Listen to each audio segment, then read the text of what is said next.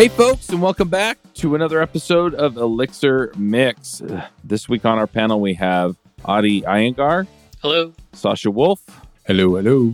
Allen Wyma. Hello. I'm Charles Max Wood from Top End Devs. And this week we have a special guest. We have Sophie back. Sophie, how are you doing? I'm doing great. It's really nice to be here. Thanks for having me. Yeah. Hey, folks, this is Charles Max Wood from Top End Devs. And lately, I've been working on actually building out Top End Devs. If you're interested, you can go to topenddevs.com slash podcast, and you can actually hear a little bit more about my story, about why I'm doing what I'm doing with Top End Devs, why I changed it from uh, devchat.tv to Top End Devs.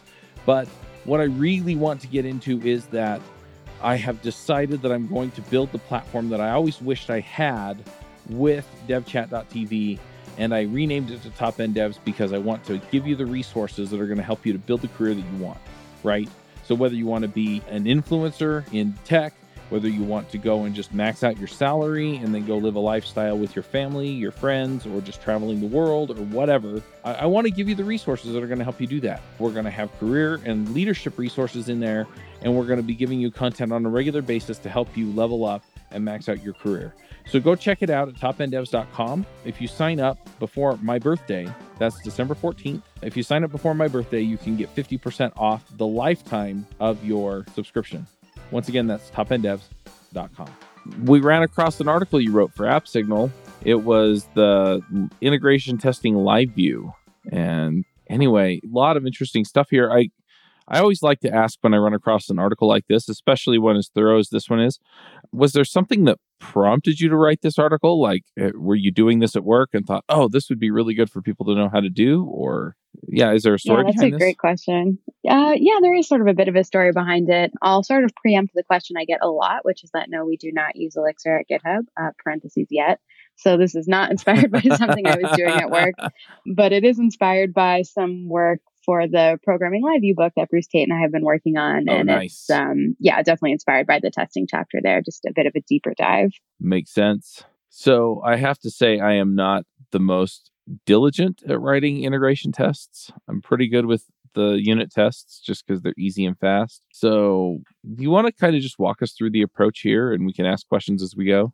Yeah, absolutely. So I'll pick up on a phrase that you just said, which is easy and fast. And I think uh, a lot of us probably suffer from that same bias. We're going to write lots of unit tests because they're easy and fast, and we're going to write fewer integration tests because they are slower and more difficult to put together. Uh, and that's okay too, right? That's kind of the approach that uh, works in a lot of cases. Your unit tests can go really deep and they can also go really broad, and then your integration test can kind of hit the highlights. But one of the things I love about LiveView is that you can write integration tests that are easy and fast because you're empowered to write pure Elixir tests that exercise like the full capabilities of your interactive single page flow without, like I said, without leaving Elixir. So you can do pretty much everything or you can exercise pretty much everything that a user can do on the page just in Elixir tests.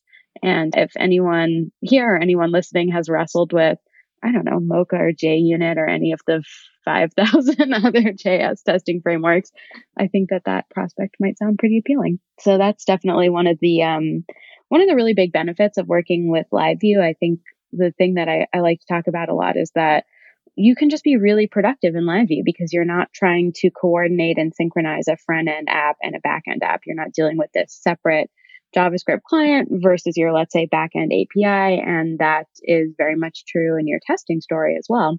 So for LiveView integration tests, and when I say integration tests, I just mean the ability to kind of like bring up your LiveView page, have the user fire off any interactions that you could imagine supporting in that page, and then validating the behavior of those interactions. You basically mount your LiveView by like starting up a request to your LiveView, and then there's so much support to do pretty much like I said anything you can do. You can click buttons and submit forms and all of that good stuff and then you can create assertions against the results and that's pretty much it as far as like a walkthrough of integration testing in LiveView it's basically that simple Cool. So, I mean, one thing that I saw here is uh, part of the way that you bring in the test is you actually import the live view test module. Now, what what exactly does that give you on this stuff? Yeah, so the live view testing module is kind of what brings in, or the behavior, right? So we're importing, I think we're using the Elixir behavior, or are we importing the module? Now I honestly don't remember. We are importing the module. Yeah, you're right. So the yeah. live view test module brings in all the testing niceties uh, that you need to test your live view. It gives you the ability to mount the connected live view, and then it brings in all of the helpers for selecting elements, firing events, and triggering all of the live view UI interactions, and then the ability to uh, capture the results of those interactions on the page and test them. So pretty much all the magic happens in the live view test module. But again, that's all really just built on top of ExUnit. So the tests that you write for your live views are not going to look or feel different than your average ExUnit unit test, right? You're going to be working with your test connection. You're going to be opening and closing test blocks. You're going to have your fixtures. You're going to use uh, your assert and refute test functions. So, unlike how difficult it can be to kind of hook up, let's say, a front end to a back end and do a true integration test in an environment where you have something like, let's say, a Phoenix API and a React client, uh, everything happens in ExUnit with the help of the LiveView test module. And it's just really easy to get up and running, like many things in LiveView. So for, for somebody who has maybe already a lot of experience testing air quotes normal views, non-live views, like I don't know, dead views, I guess. Would you say it's easier actually to test a live view compared to like a run-of-the-mill HTML dead view? I would, provided that you have like any kind of JavaScript on that page that you need to test and exercise the interactions for. That's going to become kind of a pain in the butt, frankly, if you need to now bring in some sort of JavaScript testing framework like into your Phoenix apps test suite. When it's in live view, it's all ExUnit with the help of the live view test module, and you can test all of your interactions. And the reason that that's true is because so I think like the tagline that comes with live view a lot is that you get these single page apps, you get all this interactivity, and you don't have to use any JavaScript, right? It's like interactivity without JavaScript. And it's it's not quite true, right? Because LiveView has plenty of JavaScript, but it's all where it belongs, in my opinion, which is in the framework.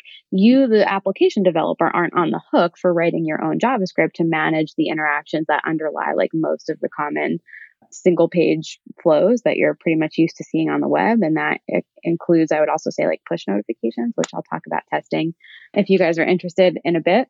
So all the JavaScript is in the LiveView framework. So you don't need to write JavaScript tests to test that JavaScript because you can trust that the framework works. If you're testing a Rails app, let's say you're not going to like test active record associations because you can trust that active record works. If you're writing a LiveView app, you don't need to test the JavaScript that lives under the hood of LiveView because you can trust that the framework works. You can just use the test functionality that's exposed to you through the LiveView test module to exercise the interactions that you, the application developer, have built into your live view. And just like you didn't have to write any JavaScript to support those interactions, you don't have to write any JavaScript to test those interactions either. Yeah, that makes sense. I mean, it's, at the end, it's all about ownership, right? Like you don't own the JavaScript which runs live view, so it's not your responsibility. Absolutely. Yeah. I think the big question we always have is how do we test those hooks? That's the problem that we always keep, yeah, yeah. keep asking this question. Exactly, I, I beat you to it. I got the book. I haven't read it yet. How do I test my hooks? Yeah, we actually don't have any content in the book yet on testing hooks, and I, I still have that same question. I will I will admit that I have not written any tests for JavaScript hooks yeah, I'm as in the dark as you guys. Have you guys tried it at all? I'm curious what. Wait, first of all, you just heard the feelings of everybody in this room except for me because I never test my hooks, and everybody over here is a testomaniac. we had this big thing where it was like five versus one, where I said I don't really test all my stuff, and then everybody over here was like, "No, no, no, you got to do TDD," and shame well, me to death. Yeah, it's a it's a hot topic, of course. So those of you who have tested your hooks, what do you do? Is, isn't there like a render hook helper in live view test module that allows you to like uh, send a hook event to a live view and then after you've spawned the live, you can like call render hook on the view that it returns and see what the HTML gets updated to? There is a render hook function. I'm not sure what it does. Just look into the documentation. so basically, it returns the HTML after the live view would have received that hook. That sounds helpful. So wait, there's actually a JavaScript something going on because I thought everything was kind of being emulated. Yeah, that's actually an interesting question. Like probably this this refers to server side hooks, I guess. Because, yeah, I mean, there are also those. Right. So I think the hook is the uh, what you what you receive on your handle info or handle uh, event on the live view. It's not the Phoenix dash hook attribute. Yeah, yeah, that, make, that makes more sense. I, I do assume that the whole live view testing story completely happens on the server side, right? Like there's no JavaScript magic yep. involved yeah, there. It's, yeah, it's mimicking the impact on the server that would happen if somebody was interacting with the client. I sort of feel like to test hooks, you would probably end up having to bring in one of these JS testing frameworks, like bring in Jest or something. Um, so it's certainly possible, right? And it's no more difficult than it would be to test the JavaScript on your Sascha, like you were saying, your your dead view, your regular, you know, HTML view rendered by a Phoenix controller. But it would be neat if there was some sort of like really nice live view testing story around that. But it's it's not not supported, right? You can test it the way that you would normally test your JavaScript. Yeah, yeah, it makes sense. Right. I mean, there, there, was also a while ago, like years literally, there was this Elixir script story about transpiling Elixir to JavaScript. So maybe we can revive that and then use that to write our client side. Sounds easy. Yeah, let's just do that real quick and uh, get that out. Yeah, we actually use at my place. We use uh, because everyone's familiar with like Ruby. We just use Capybara to mm-hmm. test uh, uh, to like basically like, do the browser tests for the actually actual Phoenix hook events. The reason why you just can't mm-hmm. do it, you just uh, I tried, I did, I went down the rabbit hole. Like, is there a way I could do that just with Phoenix Live View Test? It's just there's just lack of a web server, right? Like, it's again, n- there's no uh, TCP layer to uh, contests and Phoenix Live View Test. Like, without that, it's hard to send like a Phoenix Click event, right? Like, there's no transport for that. Mm-hmm. So yeah, one thing I'm curious to hear from you guys if you're working a lot with LiveView these days is what you're using hooks for. Because one of the things that it sort of grates me a little bit when I have to reach for hooks because I don't want ever to write any of my own JavaScript. And one of the things I'm noticing, I don't know if you guys have checked out the JS commands functionality that's now part of like the later editions of LiveView. Some of the stuff that you would have had to reach for hooks for more commonly, like the simple actions of like showing and closing a modal are now supported like within the LiveView framework via JS commands. So I think that would also make your testing story a little bit easier because you didn't have to spin up a custom hook for that. But yeah, what are y'all using hooks for? I have to admit that like uh, while, while I love LiveView, I d- don't have yet used it in production. So sorry. So. Oh, yeah. I'm not using it in production either. So All right. Where are my uh, sound effects here? I think I've got some. Oh, I don't have a sad trombone. I need to find one and be disappointed. Anyway, Allen, I feel like you have done a bit more of any of live view work, so maybe you can tell a bit more about your untested JavaScript hooks. Yeah, so the first time I did live view, I actually did an iteration tests when I did it, and I did a really crazy one. So I did it for first. I did it. I did it because I wanted to pass a test for a job, and they were like, "Okay, you can use like Redis, you can use all these things," and I was like, "Let me just use straight up live view and OTP to kind of hold state. And uh, I was pretty proud of it. Like I had all this crazy stuff where you can soft reserve tickets and mm-hmm. like if you had like a drop down for how many tickets you wanted, that would actually take uh, away from everybody else. So you can soft reserve it. If you ever dropped off, then those would be released. It was really, really cool. And the way I did the modal was like I just had like uh, you did like bootstrap and just like showed and removed like the classes. So that mm-hmm. was the only way I did it. Yeah, that's um, pretty much what JS commands are. So I think you invented yeah commands so I might just do that. They were. Otherwise, then then the next time around, when I got into it some more, I started playing with uh, like PETAL stack stuff. So using Alpine to do Very everything cool. I want to do. That's been making things a lot easier. Since I did Alpine, I, I really don't write any kind of real JavaScript anymore for the most part. Mm-hmm. Alpine just kind of makes everything so simple. I'm actually yeah, glad I've been doing stimulus Alpine. lately, and the same deal, mm-hmm. right? Super simple. Anyway, what were you saying about Alpine, Sophie?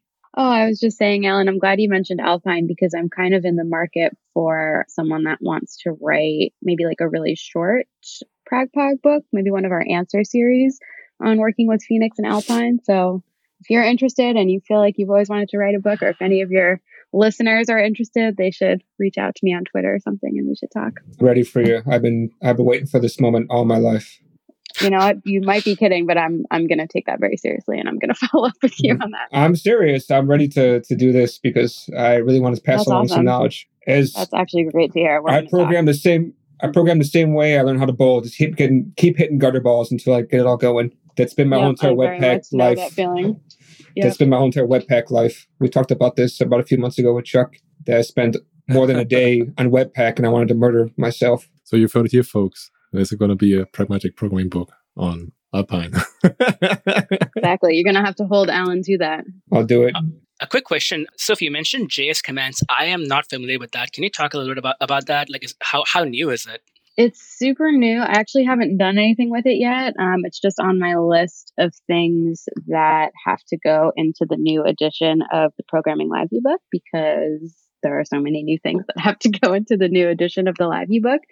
But it's basically kind of a, a step forward in LiveView's JS, JS interop story, and it makes it super easy to apply some of the more common interactions that you would want to have happen purely on the client side without round tripping to the server.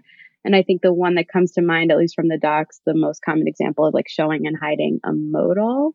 So yeah, I can't tell you too much about, you know, like my experiences working with it because I don't have any experiences yet, although it's on the list. But that is, I'm actually just pulling it up right now to refresh my memory. Yeah, so it's kind of like a wrapper around live view event bindings, and it allows you to specify that certain operations should occur on the client side as a result of firing Phoenix binding events. So instead of, let's say, having to round trip to the server to show or hide a modal, again, the LiveView framework JavaScript will handle that for you. You don't have to do it yourself in response to a particular Phoenix event firing. And I think the way it does that under the hood is that the JavaScript will do things like apply and remove classes to like show and hide content. That's very cool. Yeah, I think it's it's definitely in response to a big concern that a lot of people have when working with LiveView, which is that you have to round trip to the server for all of your interactions, right. even the like really tiny ones, like again showing and hiding a modal.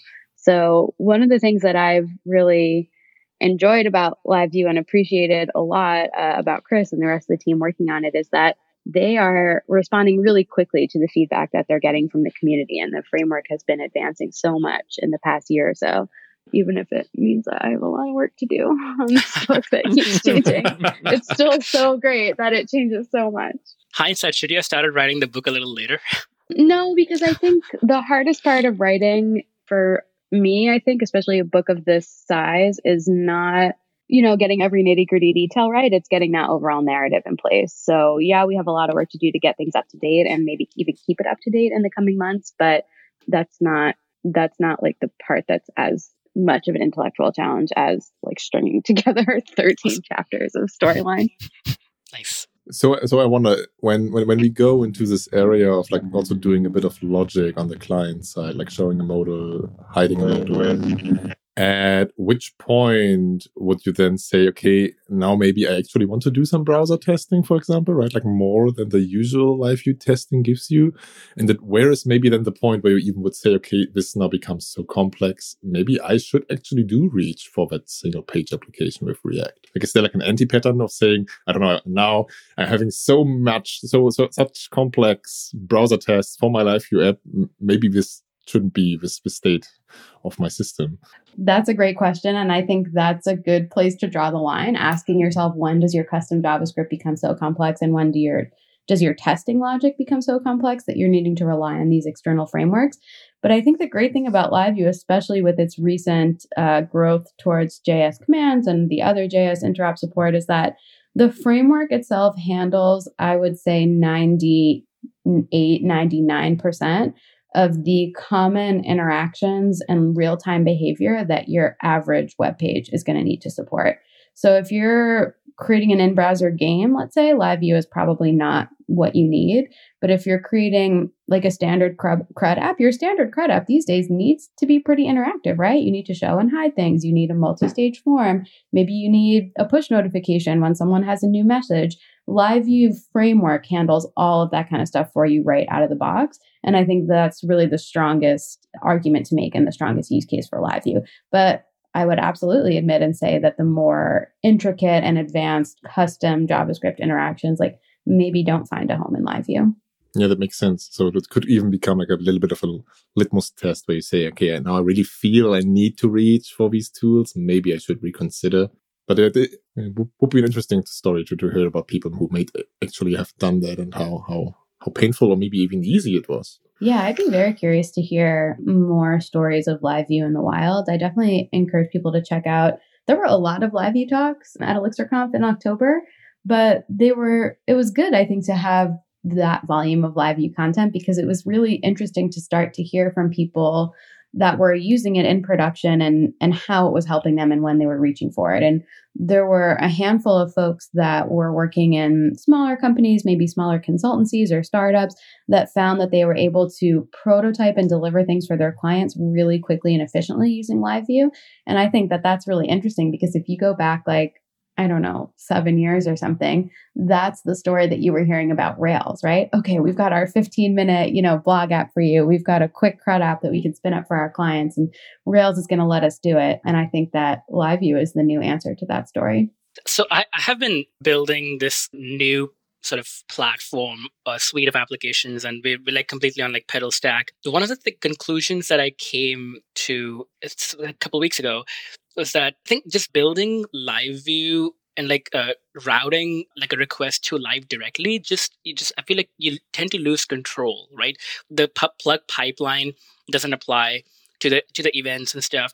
And i resort to the re- regular controls and regular views with and rendering live components, like only specific components of the page that are live, but still have the overall, you know, re- retain the overall control of the the view. And I'm curious to hear things around that because, like, uh, uh, the application that I'm working, authentication and like session uh, being alive and stuff, it's very very important because it's it's a healthier application. So, uh, do you do you guys have similar experiences, uh, Sophie? You you yeah, I, I, would love to hear your thoughts on Maybe that. you see me kind of like itching to respond to this. Yes, so this is a very real concern. And this is something that, again, Chris and the LiveView team have absolutely heard and have acted on in some of the more recent versions of LiveView with two new features that have come out, which are live sessions that pair really nicely with LiveView Lifecycle callbacks, in particular the new on mount callbacks. Um, I'll talk a little bit about that now. So, Adi, what you said is absolutely right, which is once you, so when you first make a request to a live view, like from the browser, right, you type in whatever slash your live view route, that's going to be an HTTP request. It's going to go through your plug pipeline. You're going to get your authentication. You're going to get your authorization that you've built into plugs. But then if you navigate between live views in, let's say, a live redirect, where you're reusing the existing WebSocket connection, you're reusing the existing live view uh, root layout, you are not creating another HTTP request. You are not going through your plug pipeline. You are not as secure as you were before. So that leaves us in a bind, right? Because we love live redirect because it's efficient. It reuses the existing WebSocket connection. We're not re mounting and rendering the root layout or minimizing the amount of data that we're sending down over the wire. These are all some of the reasons why live view is so snappy and so fast for our users, but we're skipping our authentication pipelines in our plugs, and that's absolutely no good. So here is the uh, official kind of approach to this now because the LiveView framework now does expose an API that helps you scratch exactly this itch. You can group a set of live views together in a live session block in your router. The live session block, and this is all in the docs now. I see Adi like writing down. Yeah, you can find this in the docs. The live session blocks means two things. It means that you can, if you want to, share a root layout among a common group of live views so that you can live redirect between them without remounting the root layout and without sending a new HTTP request. And so you could imagine like all your admin routes that share a common layout with like a certain menu on top, maybe share a certain live session. All of your routes that are authenticated for regular users, maybe share a certain block. All of your routes that are authenticated for I don't know, super users or students versus teachers, whatever, share live sessions, share route. Within that live session in the router, there's a really nice uh, little API where you basically specify what function should fire on the mount of any of the live views in that block. And in that on mount callback is where you're going to put your additional authorization and authentication logic. So essentially, you're going to need and want to authorize and authenticate in your plug pipeline and in your on mount callback specified in your live session. And, you know, Elixir pattern matching is really nice. You can get like one module going that maybe implements like a set of on mount callbacks. One of them pattern matches admin, the other one student, the other teacher, whatever. And then those on mount callbacks will be triggered before the mount of the live view that's being live redirected to in the live session. You'll have your params, you'll have your session, you'll have your socket you can pull out whatever you need to perform authentication and authorization. And then you return, I think, like a continue tuple. It's like colon, it's a symbol C O N T comma socket if you're like good to go you are the user you are allowed to do the things and you return a halt tuple if you want to then redirect them let's say back to login or somewhere else so there's a really nice api now for solving exactly this problem and you can read all about it in the book when we're finished writing these changes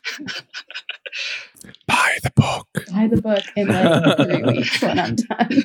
I'm really impressed. So when was when did all these features come out? I yeah, these are all brand new. Wow. The first I heard of them, I think Chris debuted them. I don't know exactly when they came out in terms of like being live in the latest versions and in the docs, but Chris's um keynote at ElixirConf. Definitely check that out. It's basically just runs down this and JS commands and many more of the changes, as well as gives us a nice view into what's coming for live view, which is a lot of things borrowed from Surface. You know, really nice convergence there. We're going to get declarative assigns, for example, in live view uh, components. At least I'm not sure if we'll get them in regular live views. And um, yeah, so I think they're certainly not older than like maybe September, October. A lot of the stuff is brand new. Very cool. Wow. So when do we get this stuff in Rails? Because that's, that's, what, what I've been. oh yeah, that's what you want to know, Charles. I've been wanting to know this for years. So, well, I mean, Rails is trying, right? What do they have now? Hot Rod or something? What's Hotwire? Hotwire, excuse me. Yeah. But it's, I mean, yeah, it's not, it's not the same as live live view. I mean, it's missing OTP, so I think it's you right. know it's not going to have yeah. some of the things yeah. that the live view is going to have. It's not going to have the fault tolerance, the concurrency. It's not process yeah. communication. I thought you quit Rails, Chuck. Are you back on the on the Rails now? I was looking at possibly picking up an Elixir job, and I talked to a few folks, but the yeah the deal that I wound up getting the best kind of set up on was a Rails contract. So yeah, that's kind of where I'm at. So I'll just play so with now, Elixir in my spare time. I thought now you can start to slowly sneak in some OTP here and there. I am doing that a little bit with some of the other stuff that I'm working on, but it's just it's it's a side project, and so it, yeah, Hi, this is Charles Max Wood from Top End Devs, and lately I've been coaching some people on starting some podcasts and in some cases just taking their career to the next level. You know, whether you're beginner going to intermediate, intermediate going to advanced, whether you're trying to get noticed in the community or go freelance, I've been helping these folks figure out how to get in front of people, how to build relationships and how to build their careers and max out and and just go to the next level. So if you're interested in talking to me and having me help you go to the next level, go to topenddevs.com slash coaching. I will give you a one hour free session where we can figure out what you're trying to do, where you're trying to go, and figure out what the next steps are. And then from there, we can figure out how to get you to the place you want to go. So once again, that's topenddevs.com slash coaching. You're just going to write a Ruby transpiler for uh, uh, Elixir transpiler for Ruby, right? Like just a uh, language that converts Ruby to Elixir. Then we're all we're all good. hey, there we go. Yeah, so, are there any other things that are coming down the pipe for live view? Yeah, definitely. So, something that keeping an eye on, I don't know if you guys are familiar, if you've worked with the Surface component library at all, created by Marlus. I'm going to get his last name wrong, so I'm just going to say Marlus because his last name is a little hard to pronounce. And so, Surface component library kind of exists separately from LiveView because it is like a freer space for a faster pace of development around live view components, live view syntax. It strives to create like a more ergonomic live view component experience. So when Surface first came out, you had a really nice, eloquent component rendering syntax. You had uh, HEEx actually started in Surface, right? So not just our EEX templates, but the HEEx templates that do Elixir uh, templating as well as HTML parsing and validation that came from Surface. And other things that Surface alone had at the time and actually still does declarative assigns, a nice API for specifying, you know, which parts of assigns are going to be maintained internally within a component and which might be passed in from a parent. Other things that I'm sure I'm forgetting slots, which are now part of LiveView components. This idea that I can open and close my component tags and then dynamically render content you know, within the inner body of a component. So Surface is sort of the place where a lot of the stuff is getting pushed forward more quickly, and then it's being absorbed into the LiveView core. So now we have slots and LiveView components. We have the same eloquent ergonomic syntax for component rendering in LiveView core. We have HEEx in not just LiveView, but also Phoenix. So other things that are going to come to LiveView from Surface, as far as I understand it, that are on the roadmap are the declarative assigns. And what else is coming down the pipe for live view? I definitely recommend that folks check out uh, Chris McCord's Elixir Conf talk because he sort of goes into it in a whole section. But I'm excited to see what happens next. And I'm also excited that I think a lot of people are wondering what the purpose of Surface will continue to be now that so much of it is getting absorbed into LiveView. And as far as I understand it from Marlus, is that it's very much going to continue to exist as a standalone library to be this location of this faster pace of development.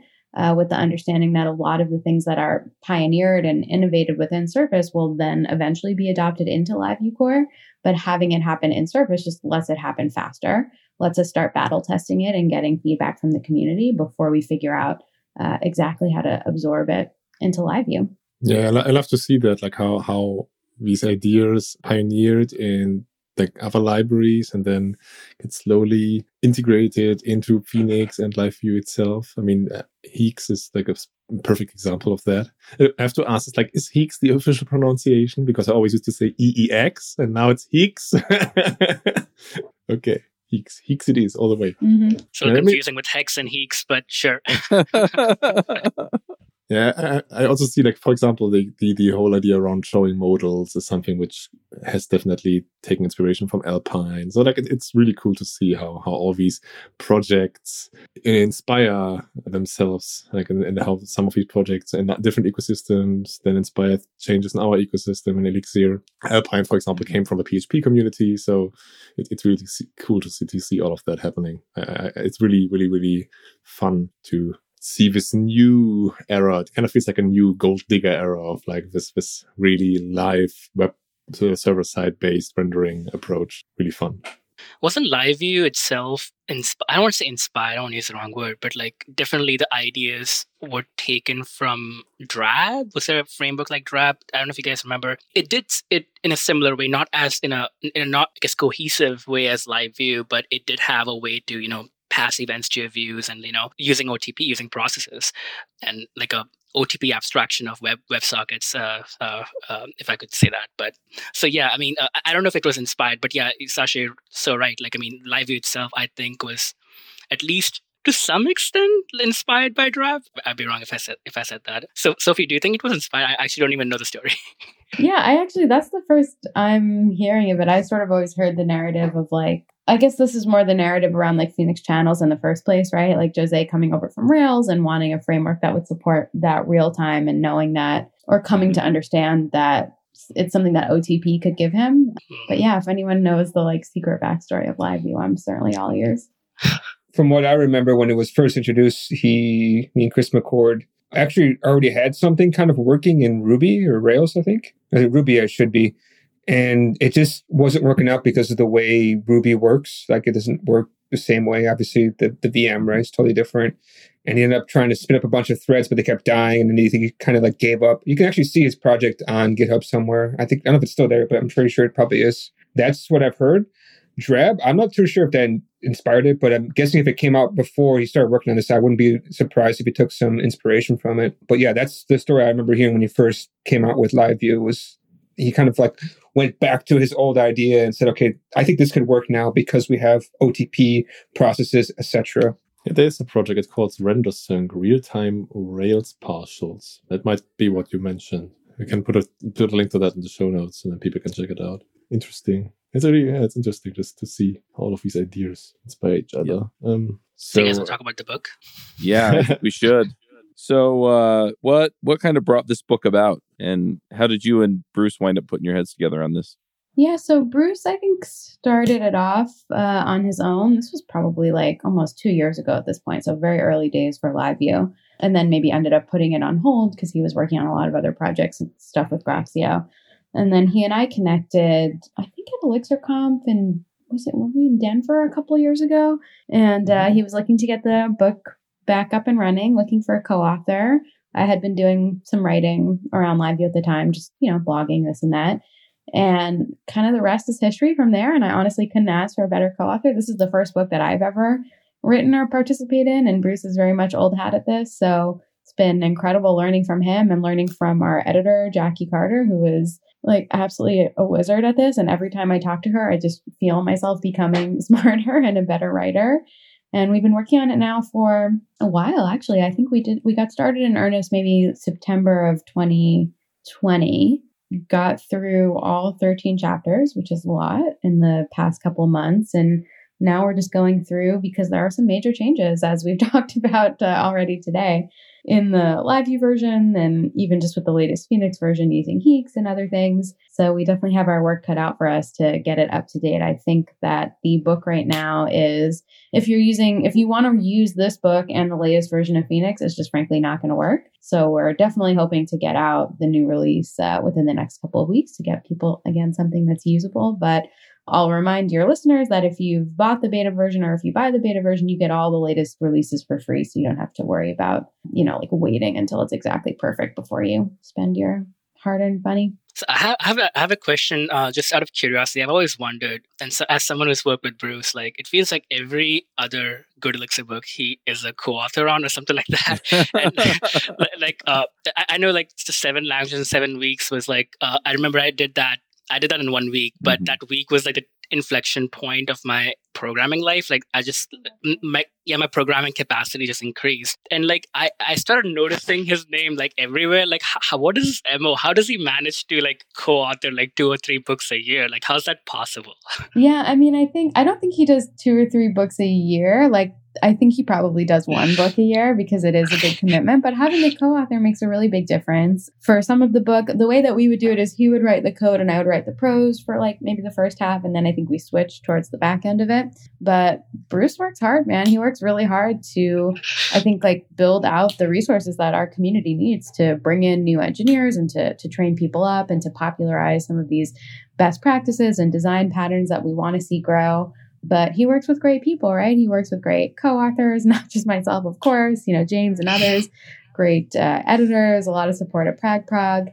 And, you know, his his wife Maggie works with him on Groxio, which is I don't know if you guys have checked it out or if your listeners have checked it out, but Groxio is just a ton of online courses and content for learning Elixir, learning LiveView, and uh, now starting to get into machine learning. There's some Julia content on there, and I think there'll be more stuff in that vein soon. So yeah, Bruce is very dedicated to supporting this community, getting this content out there. And I feel very lucky that we were able to team up on this. That's awesome.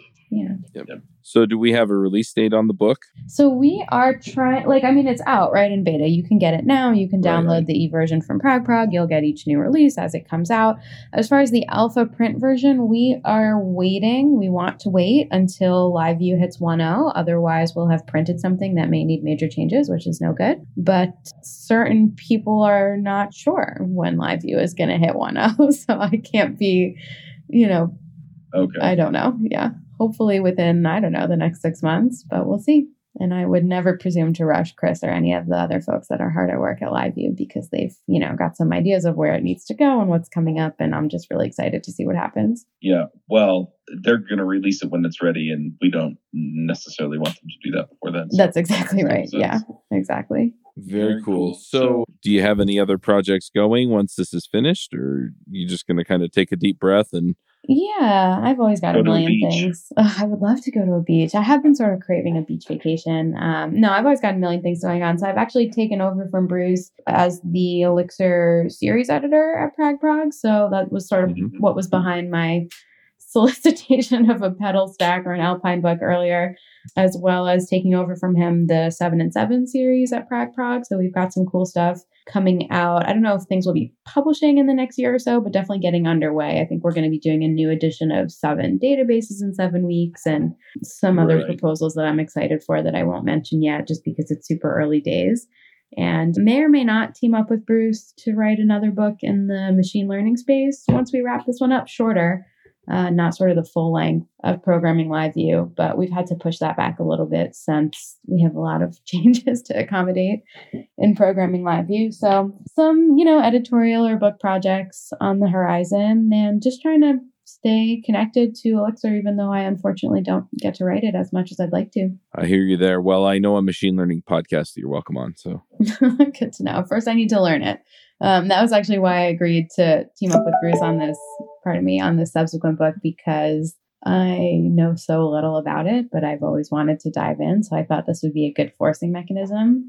I'm a little nervous since math was never my strong suit. I'm going to have to go back to some of the basics, but I think it'll be, I think it'll be good. Yeah, I mean, there's definitely some element of that, but I don't know. I've been podcasting about machine learning and talking to people about it for quite a while, and the the math a lot of times gets handled by other systems, and so it's not as scary as it sounds. Yeah, we actually had a recent episode with like the folks from Tangram, right, where you also talked about that there's Yeah. some work happening to do a bit more abstraction around that. But they also admitted that there is a bit of a gap in education material to get people up to speed on the math subjects if you're not already into those math subjects. Right. Yeah, that's part of the gap that we're hoping to fill with this shorter book, which I, I won't go too into the details of because we haven't started writing it and there's no timeline yet. So I don't want to like get anyone's hopes up. But it's very much designed to scratch the itch of people like me that don't have a strong math background, but who are engineers and where that is the barrier to getting into machine learning. You know, what's the math that you need to know as a developer to dive into this aspect of our field? Right. So it will go into topics like linear regression and all, all that stuff, which I know the word of and I've like learned during studies, but that's about it. yeah, exactly. Yeah. Well, that that class is the class I took twice in college because I failed it the first time. So it, yeah, it's it's tricky stuff for sure. But yeah, well, I'm looking forward to it. Uh, I- I do want to quickly. I Yeah, want to highlight one thing that's uh, that I found really cool and it's not very obvious to everyone. Like Sophie saying that she's gonna she wants to do this machine learning book because she wants to learn it, right? And that uh, like that realization of like writing a book to learn something that I had early this year. And so I actually spoke with Sophie about it. Like I was not even sure if I want to write a book, and she really encouraged me uh, that oh, you don't necessarily need to know everything before writing it. And like as just like readers, we tend to think that you know these authors, uh, like Sophie, Mhm. sh- uh, she knows she knows everything, or Bruce, they know everything, right? But it's good to see that they are learning as they're writing a book. So yeah, definitely, uh, you don't have to know everything before you write a book, and uh, the more pe- I, know, yeah, people should feel empowered to just learn and write a book. It, it, and Sophie's a great ex- example of that. Like she said herself, she's going to learn machine learning while writing a book, and I just wanted to highlight that fact. Yeah, that's no, a I great want to write a book. write a book. Yeah, let's talk, guys. No, I, I think that's a great call, and that's something that I would hear a lot from my students back when I was teaching at Flatiron. and we would require them to write just like a handful of blog posts over the course of the program, and a lot of people would really mm-hmm. hesitate, and they would feel like that they had nothing to say and nothing to contribute because they weren't experts yet; they were still learning, and it's it's hard to get over that hump, but you know you learn more through writing because you have to understand it enough to explain it to someone else and it doesn't matter exactly where you're at and your understanding. If you're ready to dive in and articulate it for others, it's going to help someone else out there. And it's also totally okay to be wrong. Like I've gotten feedback from our readers through the dev forum or whatever it is where you go and, and talk about the book and made great changes and improvements because of those conversations. And I, I really welcome that. Yep, absolutely. I've also found that that works well with uh, doing a conference talk or things like that. You know, if you're going to go deep on, uh, I guess, a more narrow topic, the conference talk approach works really well.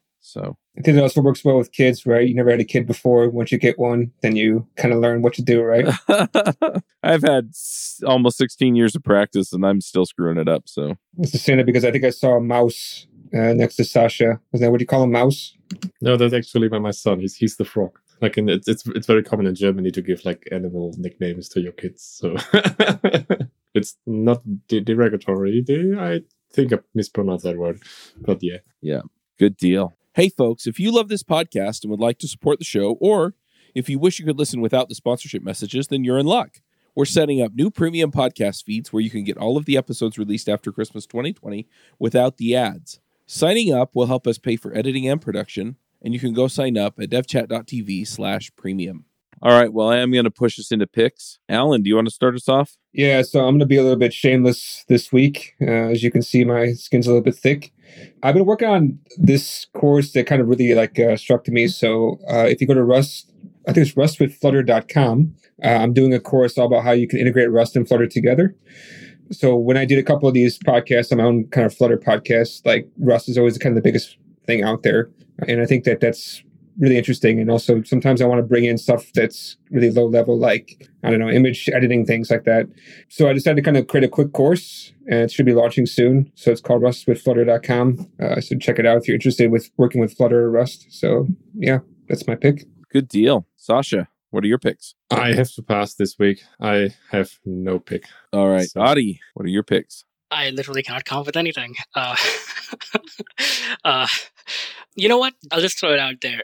I, whenever, you know, I have like 10, 15 minutes and I want to just like, you know, improve my Elixir skills or like, you know, just learn something cool, I look at Elixir source code. It's it's actually very well written and documented. So if you're curious to know how Elixir is implemented, how were they able to make it, you know, whatever 90% bootstrap, right? Like why do macros work the way they do? Like it's really cool. It's actually uses OTP in its compilation very heavily. They use like processes to store the state of a half compiled module, for example. It, it's really cool to uh, check it out. So that's that's not big. Just look at uh, GitHub Elixir Lang such Elixir. Just look at the source code. It's it's really cool. Cool. I'm going to jump in with a few picks. First of all, I'm going to do. I'm going to just talk about top end devs for a second. If you sign up by my birthday this year, it's December 14th. You can get 50% off your subscription. And that's just because things are still kind of in the works with you know what we're delivering. But we're going to start delivering in january. I should have uh, my first full course up. And then we're kind of going to be doing the railscast model right? Where um, you pay for the subscription and then you get these series of videos about a specific thing and so i get asked a lot about some things related to like careers and leadership so i'm planning on having some series on those but besides that, I like to do some on like tooling and things like that. So I'm some of the ones I'm looking at are like Docker or Visual Studio Code or things like that. And then I am going to be reaching out to my co-hosts on the shows. I haven't told these guys this yet, so they're probably going, hmm, to see if they want to do some series as well and then give them a piece of the revenue on those as that comes in. But it's going to be one subscription. You're not going to have to subscribe. Oh, I want this one and this one and this one and this one. And so I have to pay eight subscriptions to top end devs. We're just going to make it one subscription, make it simple. And then if you are looking to go from junior to senior developer, I am going to be doing a group coaching session, series of sessions. We'll talk every week, help you kind of figure out what the next stages are uh, even if you're not in a technology that I am exceptionally familiar familiar with, I can help you figure out where where to focus on and help you figure out which relationships you need to work on and things like that. I have a system for this. And so we'll help you implement the system, pull things together, and kind of be the person that people are coming to and wanting to hire as opposed to trying to go out and find a company that will hire you as a senior or that will prepare you to uh, have the conversations and deliver the kinds of results that your boss wants so that you, so that they're willing to take you from junior to senior within the company. Beyond that, I, I have an obligatory board game pick. It's funny because there's so many good ones out there, and I don't want to just go do like a Settlers of Catan that everybody has played and enjoyed. One of the ones that I've really enjoyed uh, that it's a little bit more expensive game, but I really, really like it. It's called Scythe. And so there are different classes of board games. This one is kind of a like a production management building type game. Uh, you know, it's not deck building or anything else uh, like some of the other games are, and and I really really enjoy it. So effectively, um, you wind up just assigning workers to do certain tasks, and you kind of build up your ability to to do certain things at the different stages of the game. And anyway, I'm I'm not explaining it well, but I really enjoy playing it with my wife and and, and others. So I'm going to pick that. Uh, it plays up to four players. A lot of the games that I wind up playing more often play more players just because I get together with bigger groups. But uh, that's definitely a fun one. And we have an expansion to it. And so I think the expansion might let you go to five players. But anyway, it's a terrific game. I'll put a link to it in the show notes. And yeah, beyond that, I've also been reading another book. It's called Traffic Secrets by Russell Brunson. And so if you're out there trying to kind of build a SaaS or build some other business where you need to bring in traffic to your website so that you can grow, he kind of works through the whole process there and helps you figure out how to make it happen. And it's it's kind of an unconventional method, but it really works. So I'm going to go ahead and pick that as well. Uh, Sophie, what are your picks? I will pick, I guess, my own book that we've been talking about, which is Programming Phoenix Live View. Uh, we're working to get it up to date for the latest versions. You can still buy it at any time and you'll get the new releases as they come out. I'll also recommend that folks check out Chris McCord's keynote at ElixirConf to kind of hear what's up with Live View and where it's going.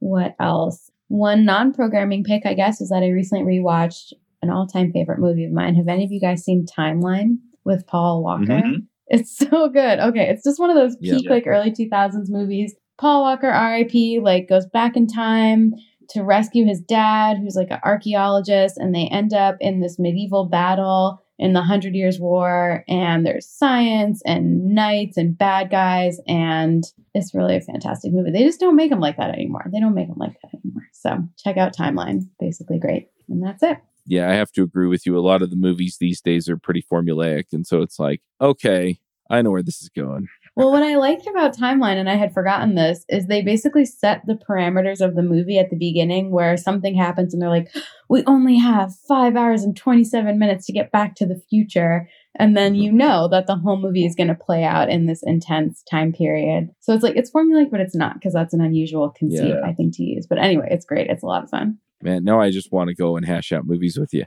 Anyway, let's go ahead and wrap this up. Sophie, if people want to find you online, GitHub, thing, Jack. Oh, Can I add a pick now after you talked about board games? Do it. do it. So if, if you want to play board games with people in the pandemic, there's a great game. It's called Tabletop Simulator, and it's literally simulating a table. And it has some modding capabilities. You can actually implement some rules, and there's an active mod community around that, which literally builds games for this game. So you can basically load the mod, and everybody can Mhm. play on the table. And most of these mods tend to do like setup, right? Like to say, okay, we're three people, we're playing with this expansion, and then we just builds the whole it sets up a whole game. And for example, there's also an official Scythe mod, which is more how I how I came to think of it. And it's like it, it has been my, my, my lifesaver in this pandemic because I had a regular board games thing going with friends before the pandemic, Mhm. and then the pandemic came and nobody wanted to see each other anymore.